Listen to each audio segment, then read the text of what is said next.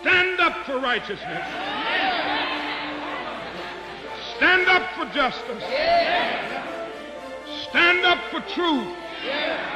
I truly believe that thoughts are the greatest vehicle to change.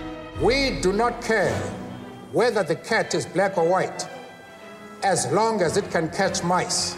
We choose to go to the moon in this decade and do the other things, not because they are easy, but because they are hard. Victory in spite of all terror. Victory however long and hard the road may be. To those waiting with bated breath for that favorite media catchphrase, the U turn, I have only one thing to say. U turn if you want to. The ladies not for turning. You cannot escape the responsibility of tomorrow by evading it today, is a quote from Abraham Lincoln, the 16th President of the United States of America, the country's leader during the Civil War. I thought this was an appropriate quote for our discussion today on the 2020 US presidential election, a country divided after what just transpired, yearning to move forward. Our guest today is US politics and history expert Stephen Loosley AM who served as Senator for New South Wales in the Australian Parliament during the Hawke and Keating governments, where he chaired both the Joint Committee on Foreign Affairs, Defence and Trade, and the Senate Regulations Committee. Hello and welcome to a special episode of No Limitations, a show where we speak to elite world class performing men and women and unlock the secrets and influences that have shaped their destinies and that you could apply to your own life. I am your host, Greg Robinson, managing partner of Blenheim Partners, the number one research led executive search and board advisory firm. As noted in our first discussion, we now continue the conversation with Stephen after the election to review the key moments, how events unfolded, what the future of America will look like, and the ramifications for the world. In the spirit of democratic political discourse, to provide balance in a conversation with the support of the Democratic Party, I will be providing commentary and opposition, presenting a Republican or pro Trump stance. Please note that the views and opinions expressed by Stephen Loosley in this podcast are his own and do not necessarily reflect those of the organizations he is involved with. So sit back and enjoy the second part of The Battle for the Soul of America. Stephen, welcome to the show. Thank you, Greg. It's a pleasure to be back with you. US elections certainly been interesting. Well, no question about that. I mean, it's in the American tradition of uh, hotly contested elections during the campaign at the ballot and subsequent to the ballot. So, what's your current thoughts on the, the play of the election? Joseph Robinette Biden Jr. is going to be the 46th President of the United States. Kamala Harris will be his Vice President, and they will be sworn in on the 20th of January. I think it's a it's a clear win, and no matter how much static is in the background generated out of the Trump White House, that will be the result. Where was it won? It was won in a number of places and not necessarily during the campaign. I think a lot of Americans had made up their minds well before uh, election day. COVID 19 undoubtedly hurt the president's campaign, not by as much as some people suspect, but it undoubtedly hurt his campaign because the American uh, uh, response was nothing short of chaotic, with uh, different rules and different approaches in the different states and cities and the uh, the like.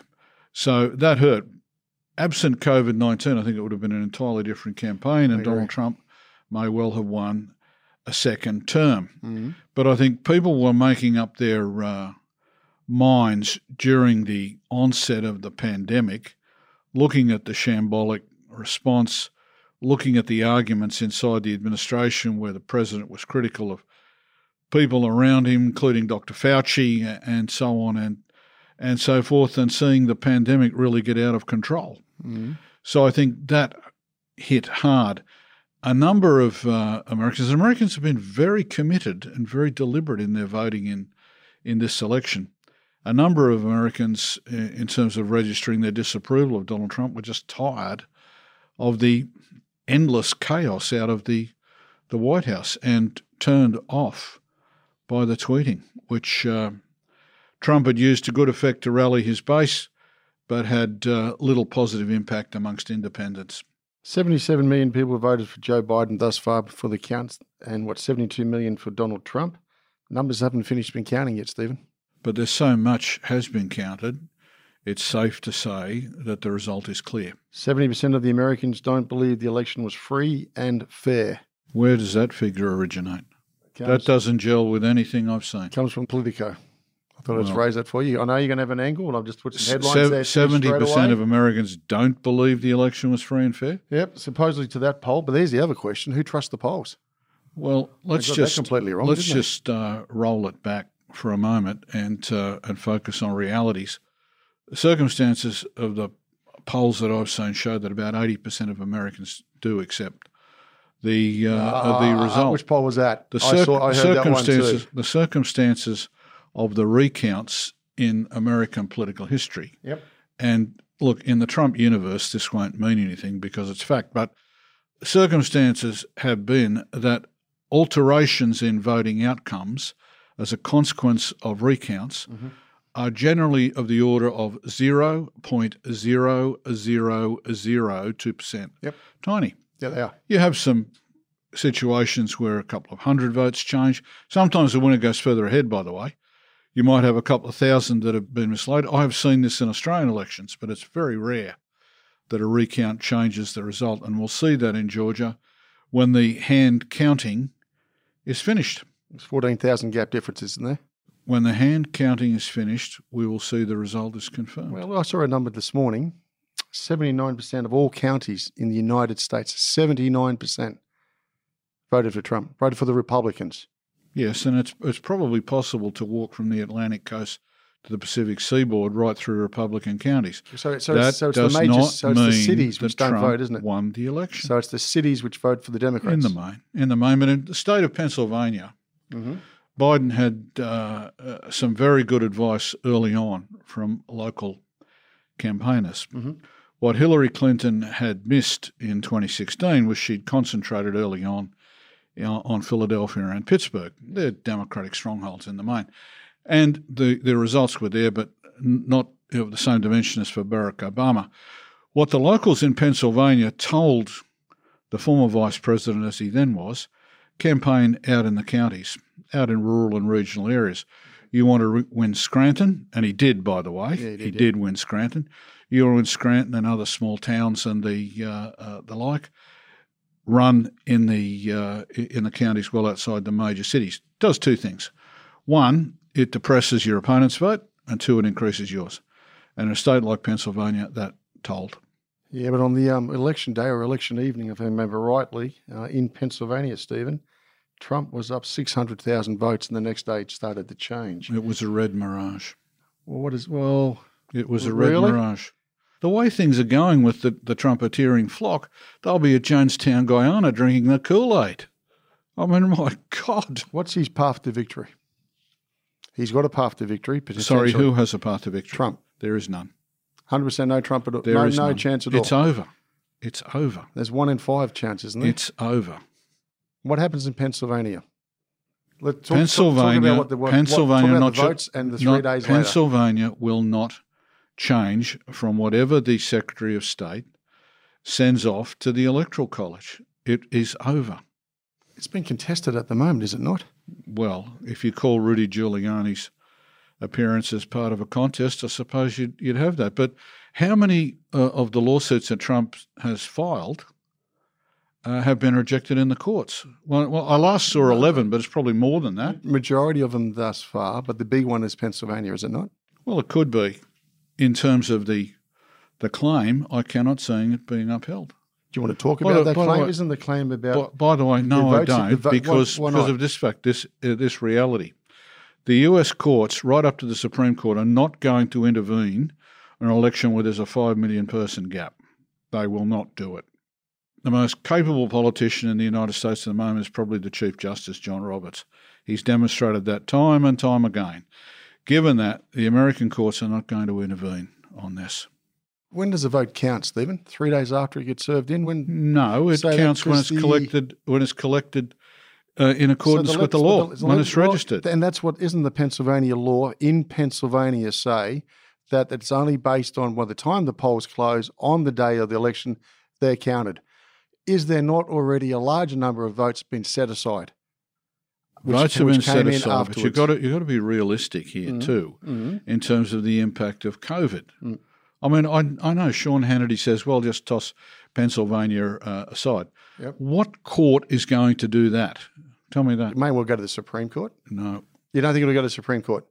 Circumstances are the Trumpeteers Mm. are uh, clutching at straws uh, here and relying upon a triumph of hope over experience. It's not going to happen.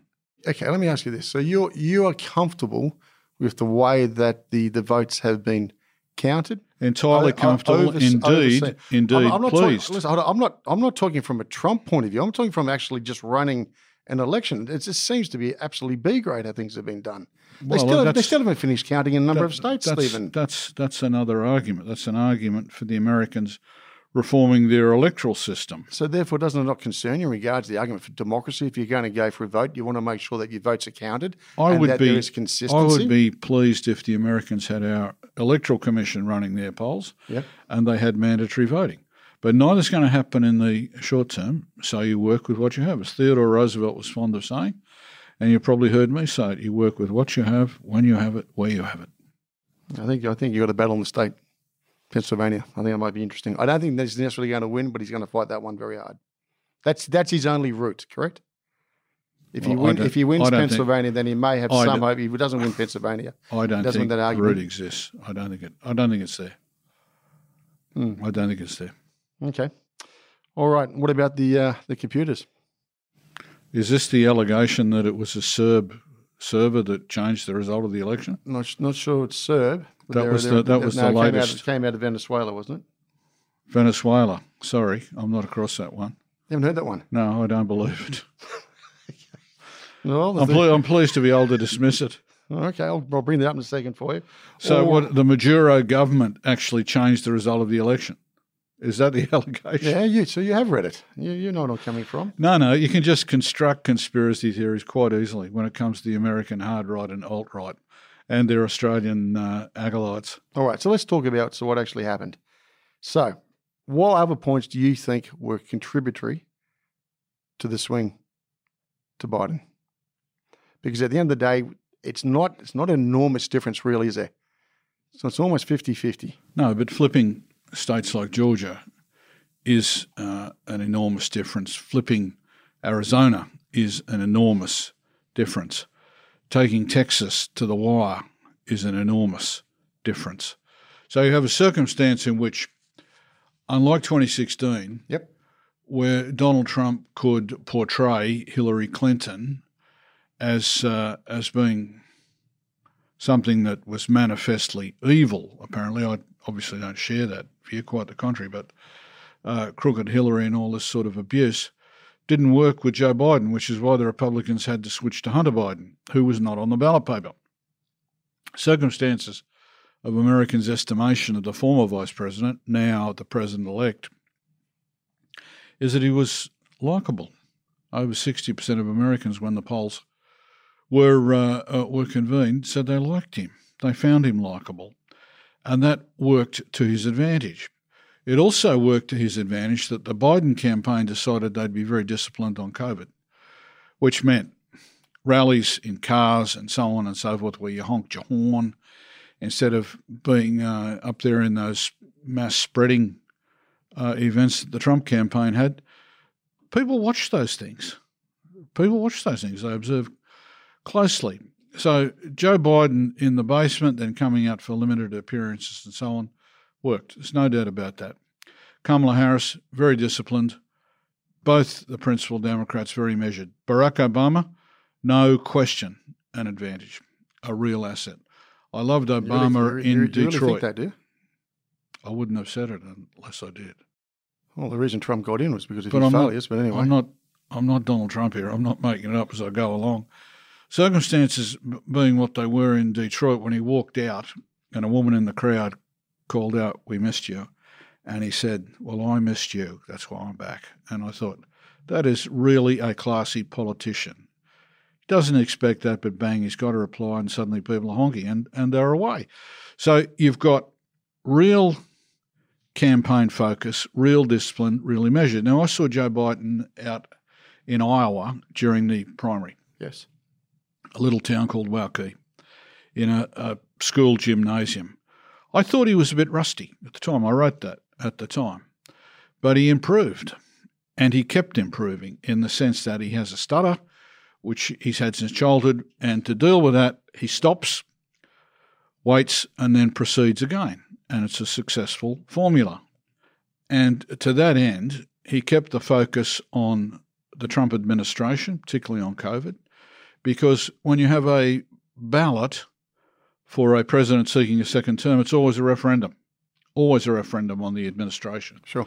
So you had COVID, you had the economy, and so on and so forth. You had issues such as uh, uh, climate change policy, broader relations with the allies, things of that nature, and of course all the racial tension that had spilled over in the US the last several months after the tragedy of George Floyd's killing, and, and, and obviously other episodes such as Louisville and uh, and the like. So the Biden campaign was was focused from the time that he won South Carolina and then Super Tuesday. He never lost sight of the prize, as Dr. King would say. The eyes on, were on the prize. How much money was actually spent to support the uh, the Biden campaign? You think? Total of about fifteen billion on the election. Unbelievable, isn't it? How much of that came Fifteen billion. from the Democratic uh, uh, Party remains to be seen. The Democrats comfortably outspent Republicans. It's unusual. This is why Lindsey Graham, a senator re-elected in South Carolina, went on Fox News to ask for money, that he was being outspent by his opponent. That's unheard of. That's right. And I think that area was the highest spend, wasn't it? Mm, $57 million raised in one quarter for the Democratic candidate. That being the case, yes, there was quite a lot of big tech money, quite a lot of Wall Street money, but a lot of ordinary people put their hands in their pockets. What? By the way, I'm fascinated by the new Trump Political Action Committee, Go on. the one that is supposedly raising money for the legal case. But if you read the fine print, it would seem it's focused more on the Donald's future than on the past. Well, he might be uh, becoming a TV star. Set his own TV station up. Well, that's why he's attacking he's- Fox News. Well, I don't think he's going to go Fox. I think he's going to break No, away that- and that go is- to a whole new. but um, that's TV why station. he's attacking Fox News to carve out the ground. And he was stunned when Arnon Mishkin, who's the best caller of election statistics in the United States, who runs the Fox News decision desk, called Arizona very early, and he got it right for Biden. And the problem for the Republicans was AP had linked its coverage to Fox. They did. So as soon as that happened, bang, that went around the world Yep. bang, and the uh, the Trump narrative was shattered very early on Why are we calling him president elect? because he is. According to who? Hasn't According- been, has, according you're a lawyer. He hasn't been to- he has not been certified. According to all the counts to date, Yep. Joe Biden has 306 electoral college votes. Donald Trump has 232. Now, the curious thing about that is that's the exact reversal of 2016. It is. And how did Trump dis- uh, decide to describe that? I don't know. As a landslide. Trump decided that that was a landslide, and he called it very early, mm-hmm. like within a day, day or so. Reverse it now, and of course, it's got to be challenged everywhere. All right. the The numbers will hold up, believe me. For the people What do you think- listening, what do you think it's may really be, gonna come You in at? may be certain that Joe Biden is the 46th president of the United States. Okay. How I like to deal in certainties. So do I. So, no, so do I. That's why. That's why I want the proper vote discounted. That's what worries me so well, much. Well, that's what's happened. No, no, it hasn't. They doing? Are they doing? Are That's they not doing happened. recounts? Here and there, there are recounts which won't alter things. Well, where, where in the history of American presidential counts has a recount ever altered anything? The argument in Florida Hmm. was about which votes you count and which votes you recount. That's what the, punching polls. Florida Supreme, the Chads, Yep. Florida Supreme Court said a, a, a full recount. The U.S. Supreme Court said no. That was the difference. But what did Al Gore do? He conceded. Joe Lieberman, his running mate, Senator Joe Lieberman from Connecticut, wanted to box on. And the former vice president, to his great credit, said, no, I'm not going to put the country through this. And he conceded, which is what should happen now. So there can be a transition, which is in the interest not only of the United States, but of all its allies.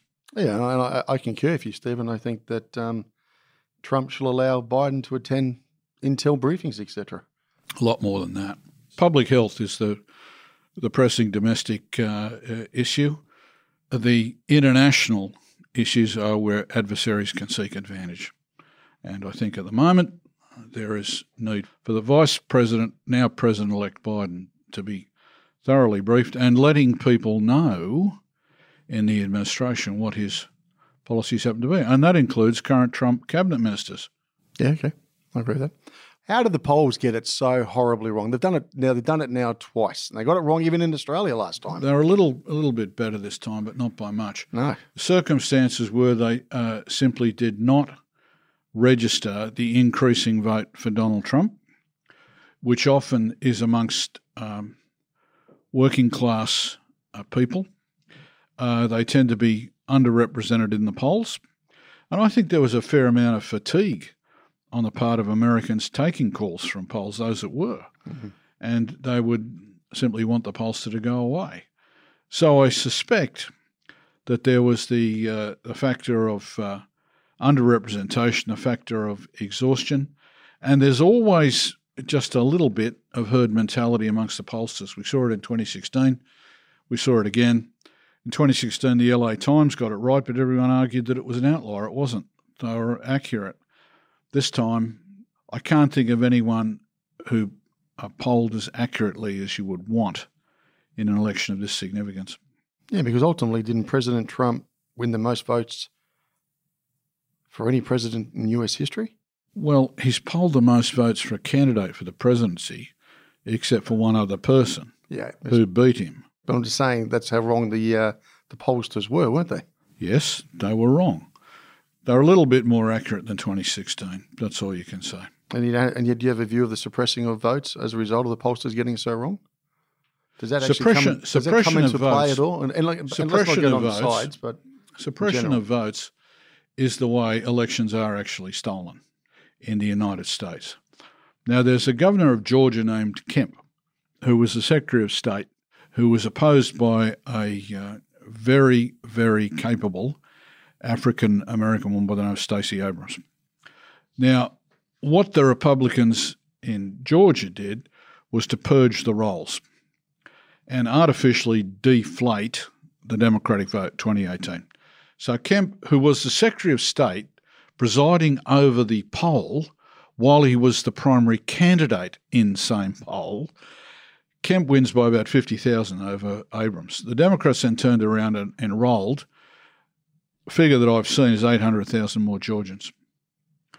And that told, in terms of the state of Georgia, the overall uh, a result that has been uh, tallied and will be confirmed.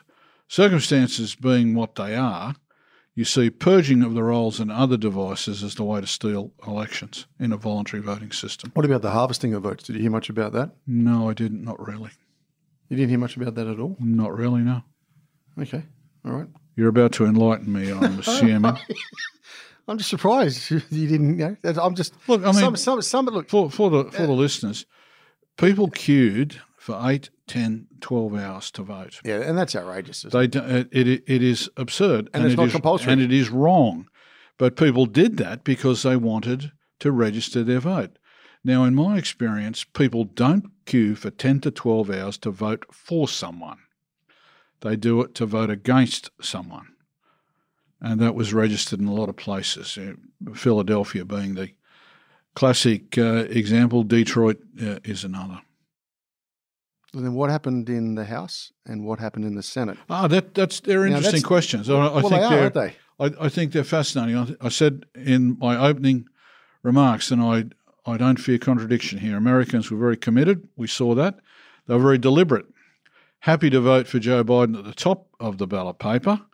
Not so happy about voting for some other uh, uh, candidates a bit further down. Now, where the candidate was particularly strong, I'm thinking Susan Collins, the Republican senator for uh, for Maine. She was supposedly under threat. She won comfortably. I'm thinking of Mark Kelly, the astronaut and, and husband of Gabby Giffords out in uh, Arizona. I'm thinking of John Hickenlooper, the former governor of Colorado. They won. Uh, strong campaigns or strong candidates, and people acknowledged that. A lot of others fell by the wayside, despite massive amounts of money in some cases. So they're very deliberate votes. So it's likely the Republicans will have a majority, narrow majority, but a majority in the, the Senate, 52 48, you reckon? something like that, depending upon the runoffs In Georgia? on the 5th of uh, January in Georgia. Um, it's possible for the Democrats to win both. I think it's more likely the Republicans win both. In the House, where some of the uh, a Democratic uh, left had been uh, out campaigning on defund the police and socialist agendas and things of this nature, Medicare for all, that told against the Democrats. Told against the Democrats. So they probably uh, dropped somewhere between 8 and 11 seats. Nancy Pelosi will have a narrow majority. Now, what does it mean? I actually think it works for the new president, strengthens his hand because his party's not in a situation to dictate to him. Will not happen. If Mitch McConnell wants to be bracketed with Lyndon Johnson as majority leader, as he's indicated he does, then he will have to have the kind of relationship with President Biden that LBJ had with President Eisenhower. That's the only way to do it. If the Republicans wish to be obstructive, they can. If the Democrats wish to be adventurous, they can. But I suspect the Biden administration will tack to the centre and look to pick up some uh, solid support from the Democratic Party and from a more uh, reasonable Republican Party. Now, here's the catch Donald Trump is not going to go away. Okay, we shouldn't think he's been defeated. Bye bye, Donny. Circumstances will be that he will be out there, I suspect, replacing Rush Limbaugh as being the media spokesman for the Republican right. Okay. Mainly for, for alt right, but the Republican right. Yep. He will be a media player, be how he earns his money, and he'll need money. And he will need money. Perhaps as a, as a uh, competitor uh, with Fox, that will be an interesting fight. I think so. Very interesting Yep. fight. Perhaps, possibly over time, as a contributor to Fox, but I think the former's more likely than the uh, than the latter. Now, Trump and his family wish to hold control of the Republican Party, which has become a cult grouped around Donald Trump Sr. That being the case, they're looking at two years down the track at midterms. Yes, exactly. They're looking at whether or not Donald Trump Sr.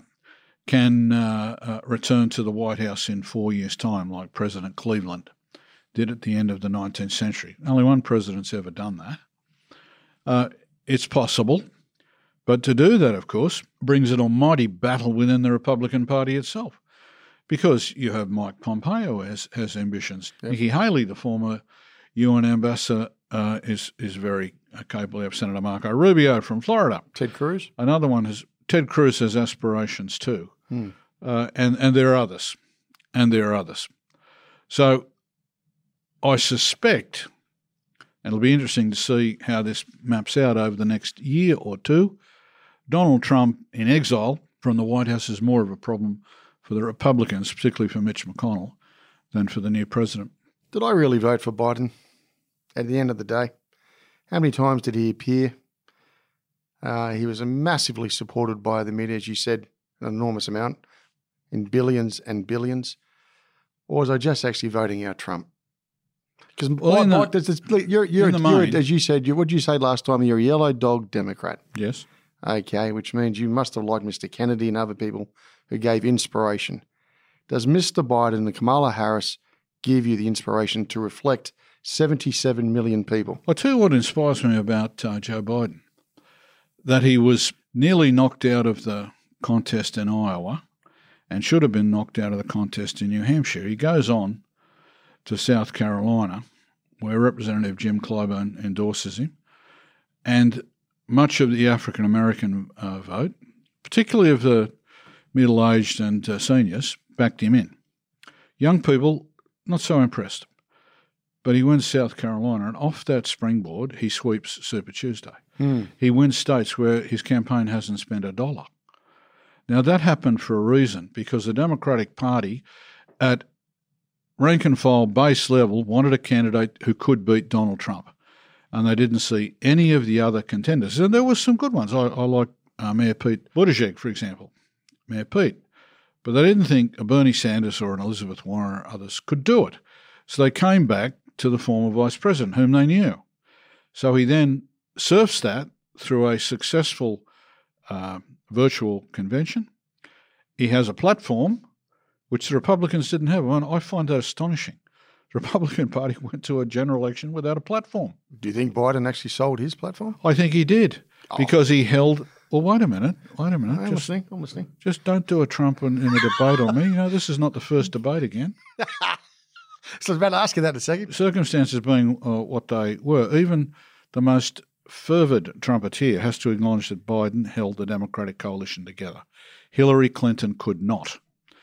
Hillary, unfortunately, Mrs. Clinton, whom I admire, uh, lost tr- uh, votes to Trump, uh, Bernie Sanders camp, and so on and so forth in the Midwest, the Upper Midwest. That uh, cost her the uh, the election, amongst uh, other things. A constituency that's grouped under the Democratic Party banner held together. Biden did not have to concede Medicare for all. He did not have to uh, concede on everything on the Green New Deal for AOC, Alexandria uh, Ocasio Cortez. not yet. and so on. Yep. But last time, people were saying he, he would concede it going to the election, Yeah, but he did. But he didn't. People also said Trump would go send us all to war. He's the first US president never taken the country to war. Oh, you and know, he's doing so well with troop withdrawals now. did he take us to war? He is doing so well. Let's let's not talk uh, about no, no, I've hypotheticals here. I've interrupted you. Come I on. said no, no, no. I, I prefer to deal in realities. Okay. Gravity. Are we? No Uh, we have gravity. we gone? Have we gone into a conflict under President Trump? No, Has every other president for the Are last we- number of years gone Uh, into conflict? since Jimmy Carter, yes. Gee whiz, we got everyone got that wrong. So are we arguing he ran a successful foreign policy now? I thought he's done pretty good in the Middle East. You don't think he's Middle- doing, you don't in- think he's doing well there? In the Middle East, I give him marks.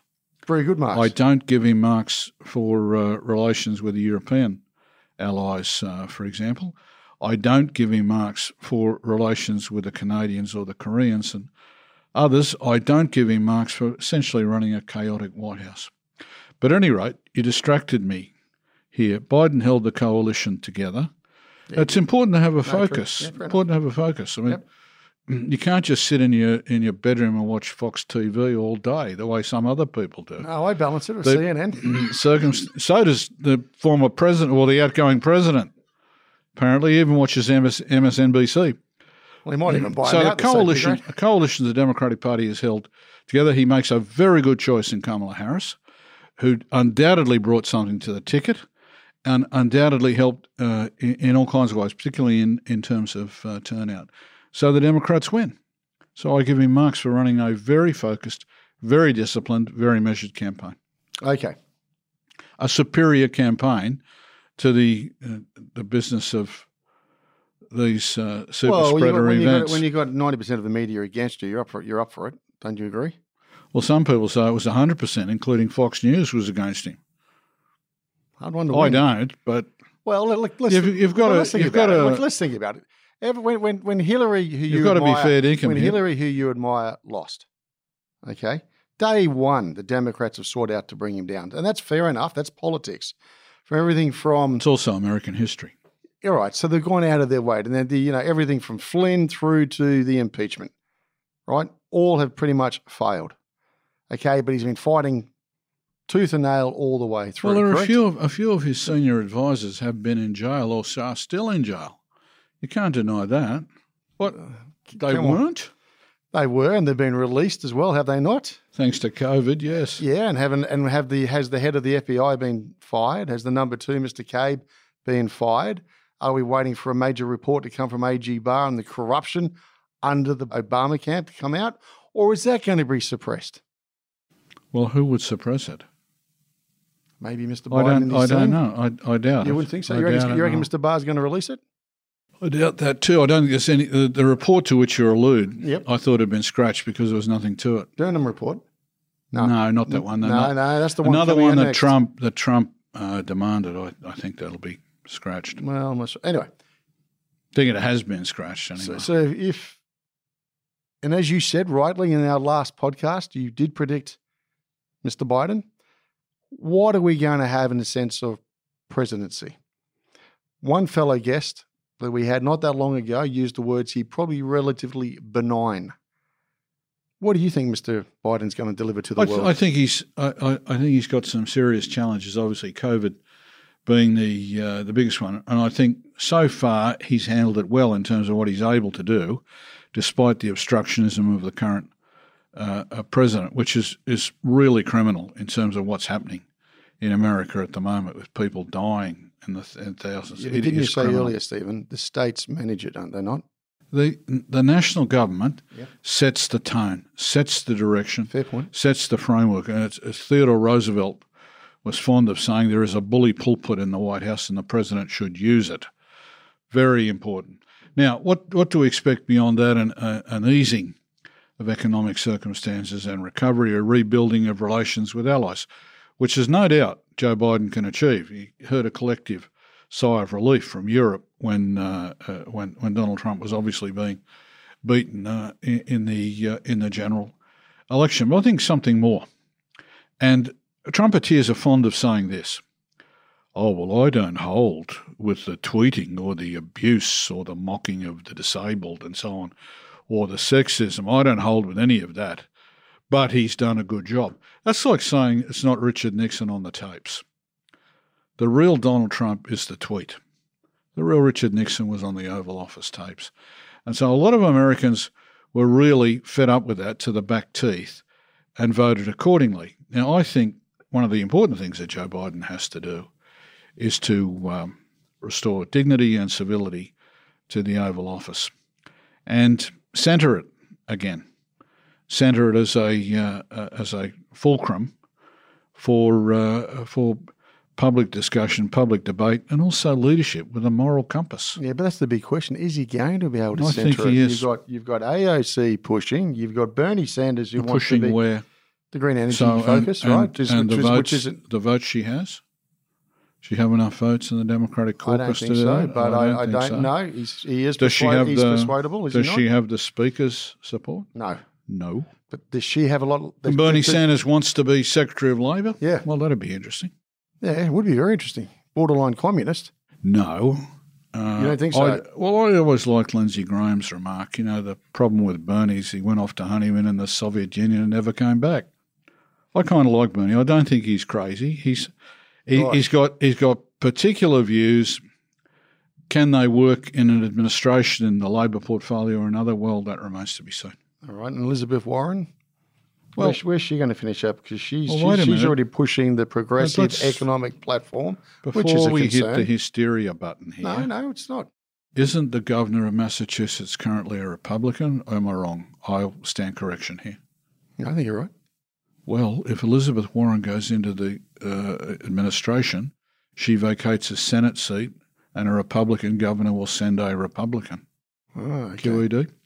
It's good to deal in realities. She can still be influential. Oh, no doubt about that. Mm.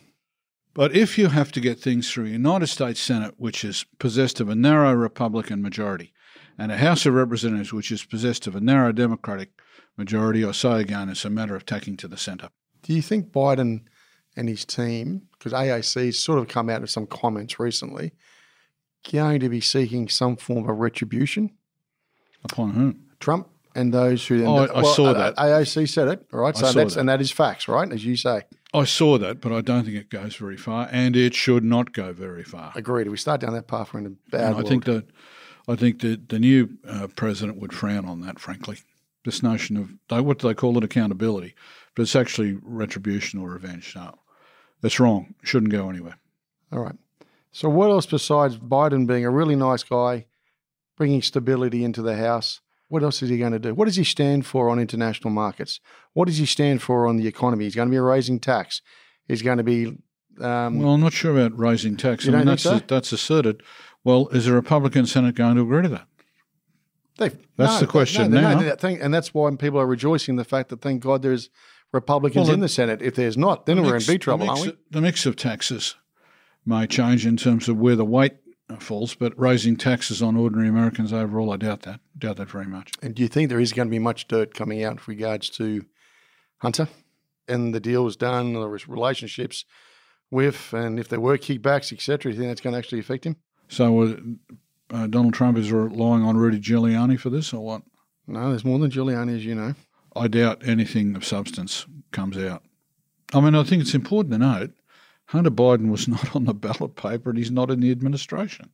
And unless it can be linked Well, who- directly well, to an act you know, we got the big to an act of corruption by the president elect, there is no story. And that's what most American media have said, as well as the fact they cannot validate the so called hard drive.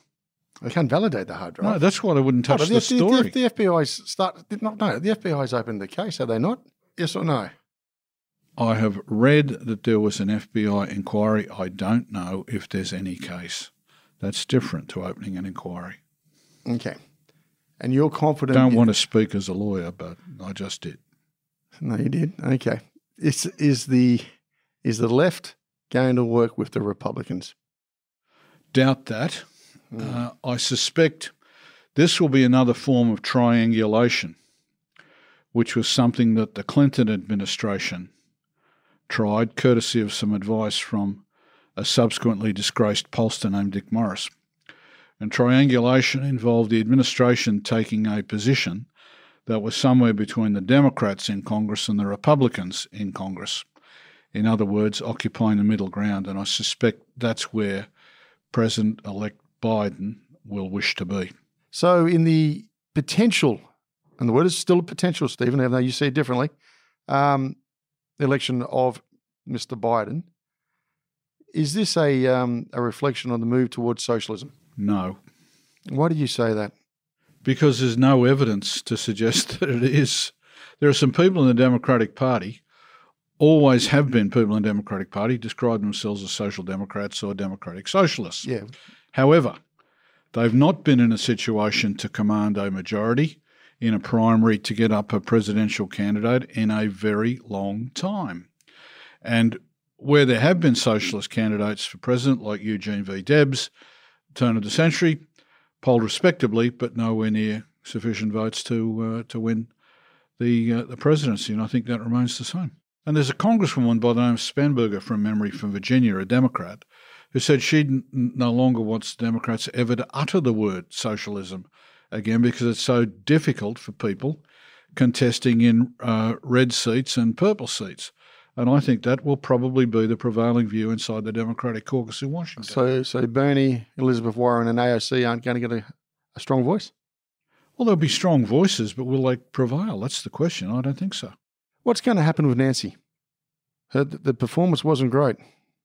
Well, Speaker Pelosi's been written off many times. Uh, she's still there, and I suspect she will be a force, may well retain the speakership for another term. She's a formidable lady from a great Baltimore Democratic family, and she shows that all the time. And were you surprised by what the Republicans were able to succeed in regards to women getting voted? Because I think I think uh, people misread that completely, and the support in the black vote. Uh, the Republicans did somewhat better amongst African Americans. They did uh, uh, somewhat better amongst American women, but part of the Democratic Party's strength in this election is to be found in the suburbs amongst women voters, and I'm not sure that that's going to change. And if we did not have mail-in votes, Well, more people would have voted on the day. so you don't think that would have changed the? Um, It's possible, possible, but I doubt it. I think for, for this reason, and they're very aggressive, wasn't it? That, that whole process was very. It's not just vote because you can't make it. You're getting focused on to vote. Were you not? yeah, but a lot of American states have had mail-in voting for years and years. Yeah, but not in the, but not, in- Successfully. but not, in the, not nowhere No, near the giving this it- attention, it- Stephen. Be, it- that's true, right? It, it doesn't matter. Come on, if you're getting targeted, It doesn't matter. no vulnerable people got signed up accidentally. Well, if they were signed up accidentally, it will emerge. And it hasn't to date. I mean, I can see a windmill over there, but I'm not going to tilt at it. Simple fact of the matter is, if there'd been no mail in voting, a lot more people would have voted in the day. And as I say, people were committed. They were committed. And a lot of people were concerned about COVID, obviously Yeah, which is why they voted mail in. And I do not like the kind of things that happened in Texas. Now, for trumpeters, this may be regarded as fair play. I don't think so. Greg Abbott, the governor, ruled there was going to be one drop off place in every county. Okay, some counties had a couple of hundred. Yep. But Harris County, which is basically the city of Houston, has a couple of million. So one drop off place. Crazy. That's the kind of thing that discredits the democratic system. Now, it was designed to suppress the vote for the Democrats, designed to suppress the vote. I think these are the sorts of things, realistically, that should be looked at carefully and reformed once Rudy Giuliani has disappeared from the scene. With his Four Seasons car park press conference, which has to be the most ludicrous event, that was really. They went to the wrong Four Seasons. that day. Sandwich, sandwich between a crematorium or something or a funeral home and a sex shop. I mean, really, talk about low rent. What did you think of the uh, the timing of Pfizer making that announcement? Yet had all the information before the election and wouldn't come out and say they've found something which is ninety percent good. Well judged timing, wasn't it? Interesting, isn't it? Well, they didn't want to Fix, do it, a, fix isn't in, hey? They did not, well, bear in mind they have American and German stakeholders. Circumstances being what they may, no one wanted to be a James Comey again.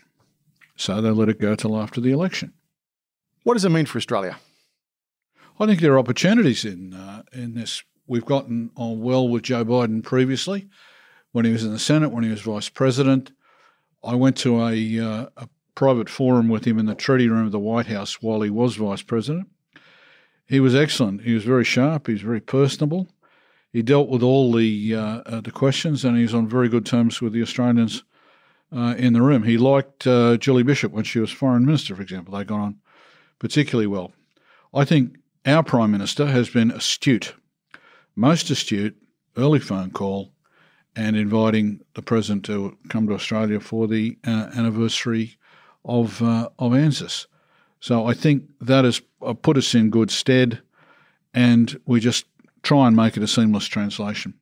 What are the Chinese thinking about, Stephen? Very difficult to to read the Politburo in uh, in Beijing.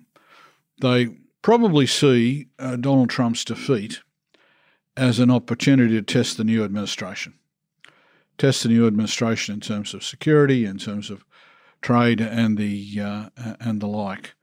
I don't see them altering uh, course, but I suspect the powers that be in Washington, right across the board in the Congress and in the administration and elsewhere, have pretty much agreed that China is, well, at best a strategic competitor, shall we say. Yes.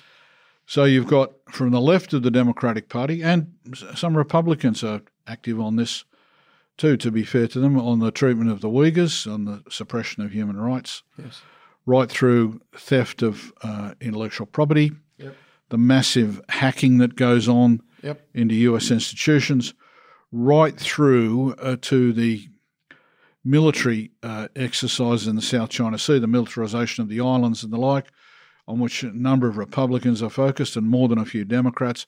You really have got a convergence of views that uh, China is not a friendly actor and has to be opposed when it is clear that their uh, purposes are malign. So I don't think that's going to change, and I don't think the president elect will want to change it, actually. The language will be different. The language out of the White House will be different. I don't think you'll hear President elect Biden refer to COVID 19 as the Chinese flu, for example. I don't think he'll do that. But I think it'll be quite a robust policy with respect to, uh, to China and Chinese ambitions in the Indo Pacific and elsewhere. Do you think Mr. Biden and his team are going to do well from all the work that Mr. Trump has done, particularly around the economy? In terms of uh, maintaining some of the changes that the Trump administration uh, brought in, yes, but I think there'll be some executive orders that reverse some of the Trump determinations, and that that is is usual in any circumstance. And I think there'll be a much greater emphasis economically on uh, issues like living wages for Americans. So you don't have a circumstance in which the minimum wage is really not a wage on which people can uh, can raise a family. Yeah, but they didn't do anything about it last time. But I think they will this time. That's what I'm saying. I listened to Vice President elect uh, Harris the other night talking about new jobs, new union jobs.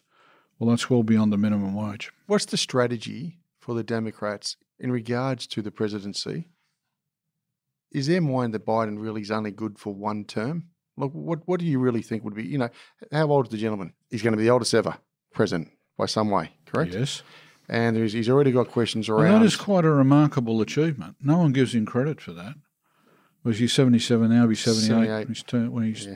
when his term begins.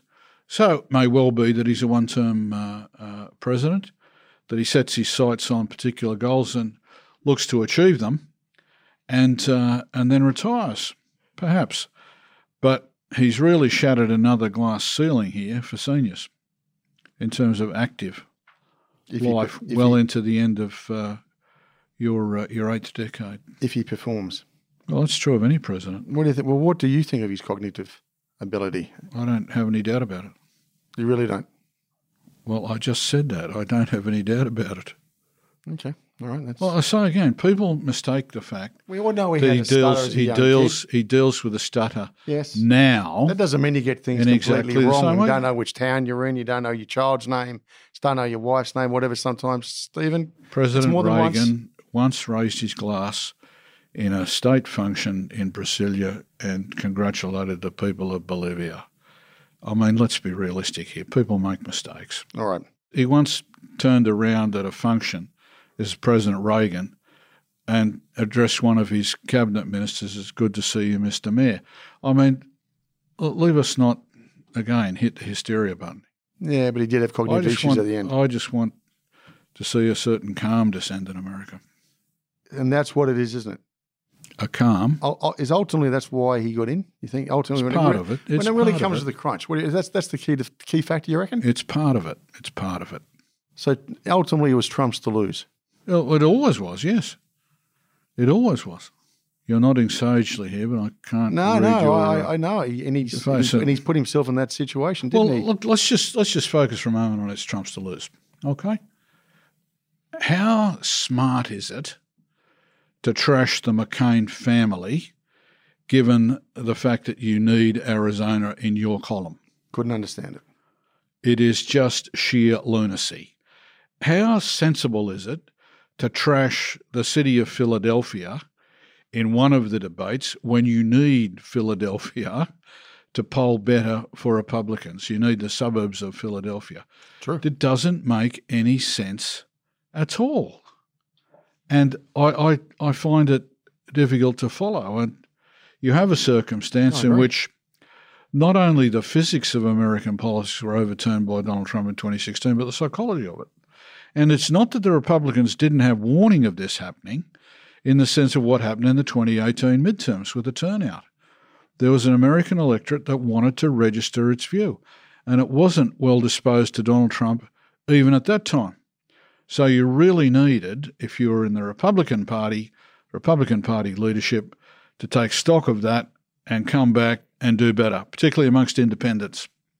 So if I was sitting in the US over the last couple of months, how much am I getting inundated by the press during this period? Oh, you're overwhelmed. I mean, I'm on the Democratic Party's mailing list. I get five or six emails a day still from them.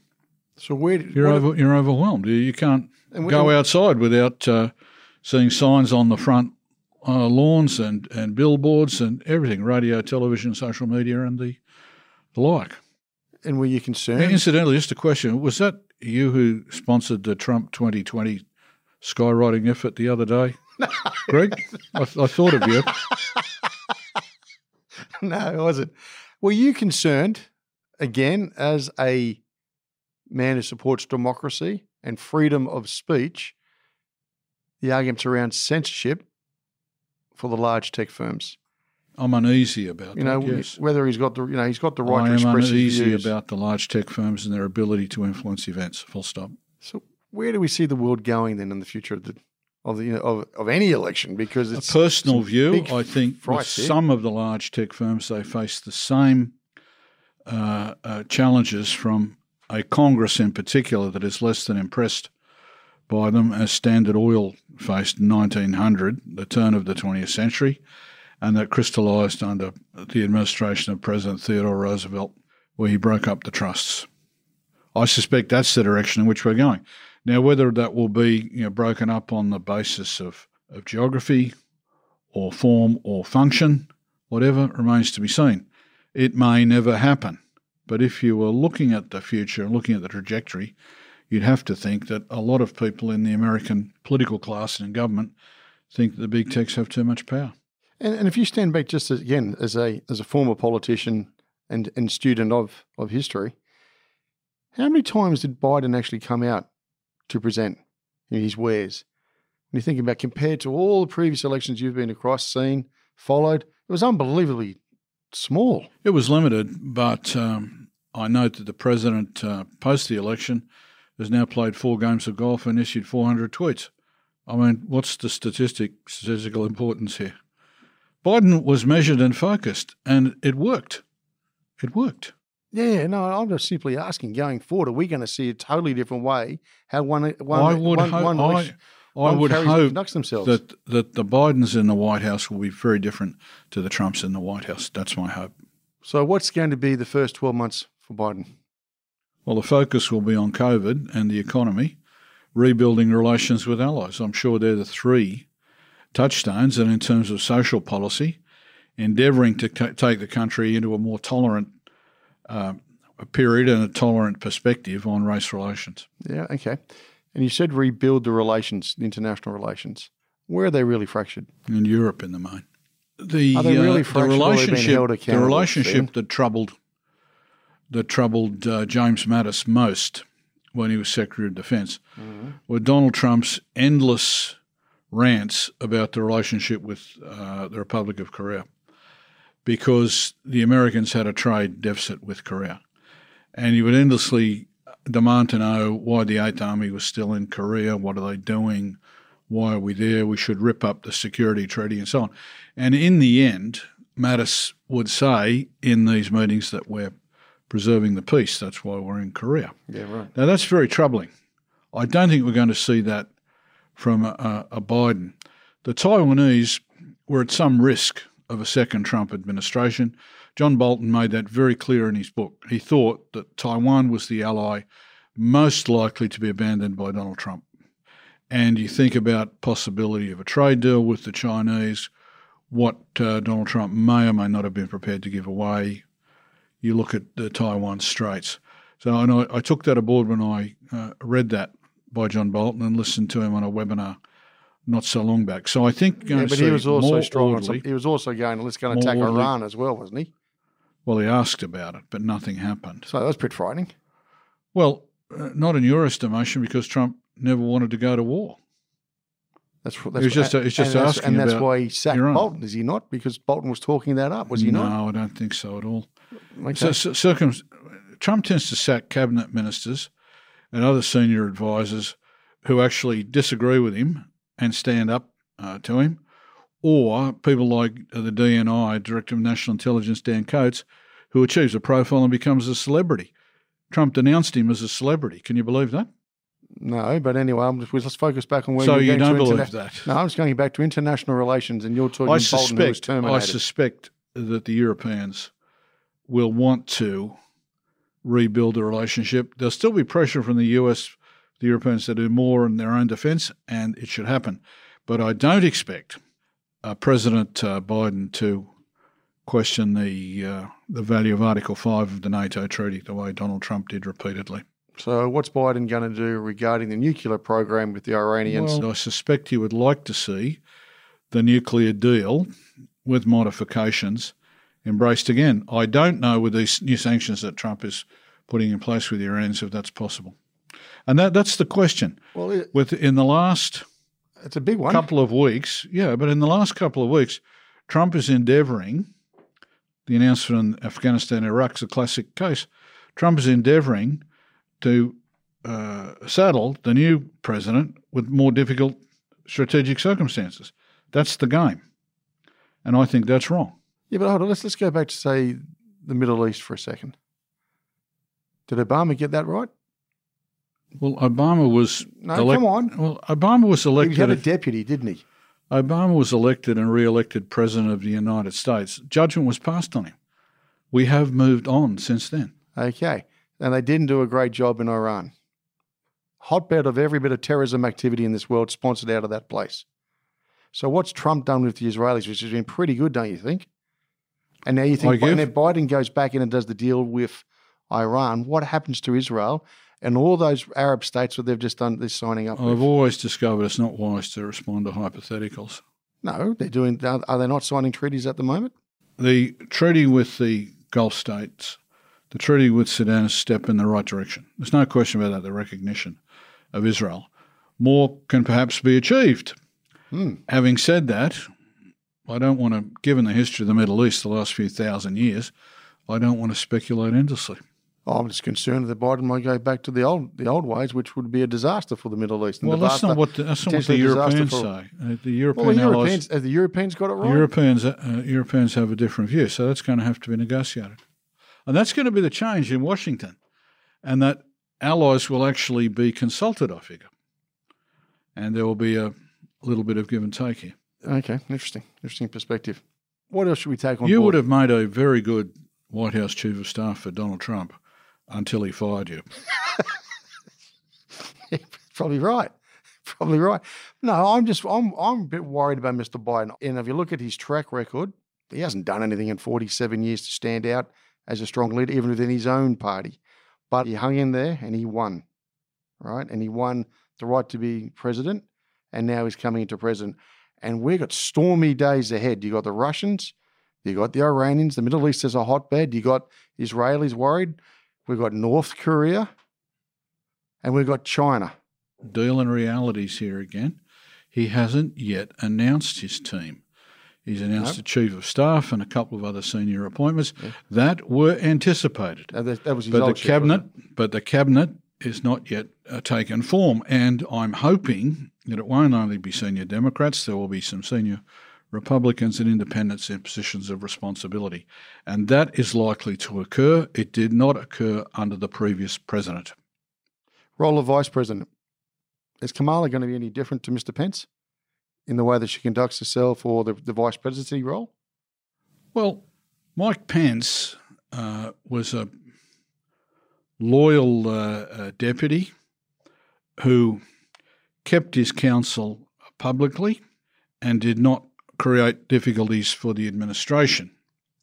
Uh, I think Kamala Harris will do more than that in terms of uh, uh, pushing the boat out on race relations, uh, for example, on issues particularly important to, to American uh, uh, women, particularly in the COVID situation.